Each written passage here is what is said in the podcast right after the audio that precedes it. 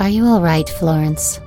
Yeah, Florence. Are you all right? Ladies, that's enough. Florence, please continue. You know you're bleeding, right?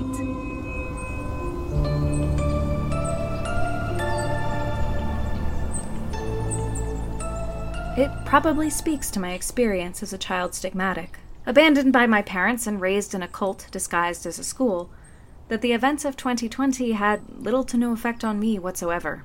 Everything was pretty normal when, in the middle of what felt like the ninth consecutive month of May, I got an invitation on Facebook, of all places, to join a private St. Mary's School alumni group. I looked at the welcome message from the group's founder, Inez P. She had cute bangs, perfect, maybe photoshopped skin, bright eyes. She hailed from St. Mary's location redacted she'd posted. She had scourging wounds and was looking for others who had the same experience.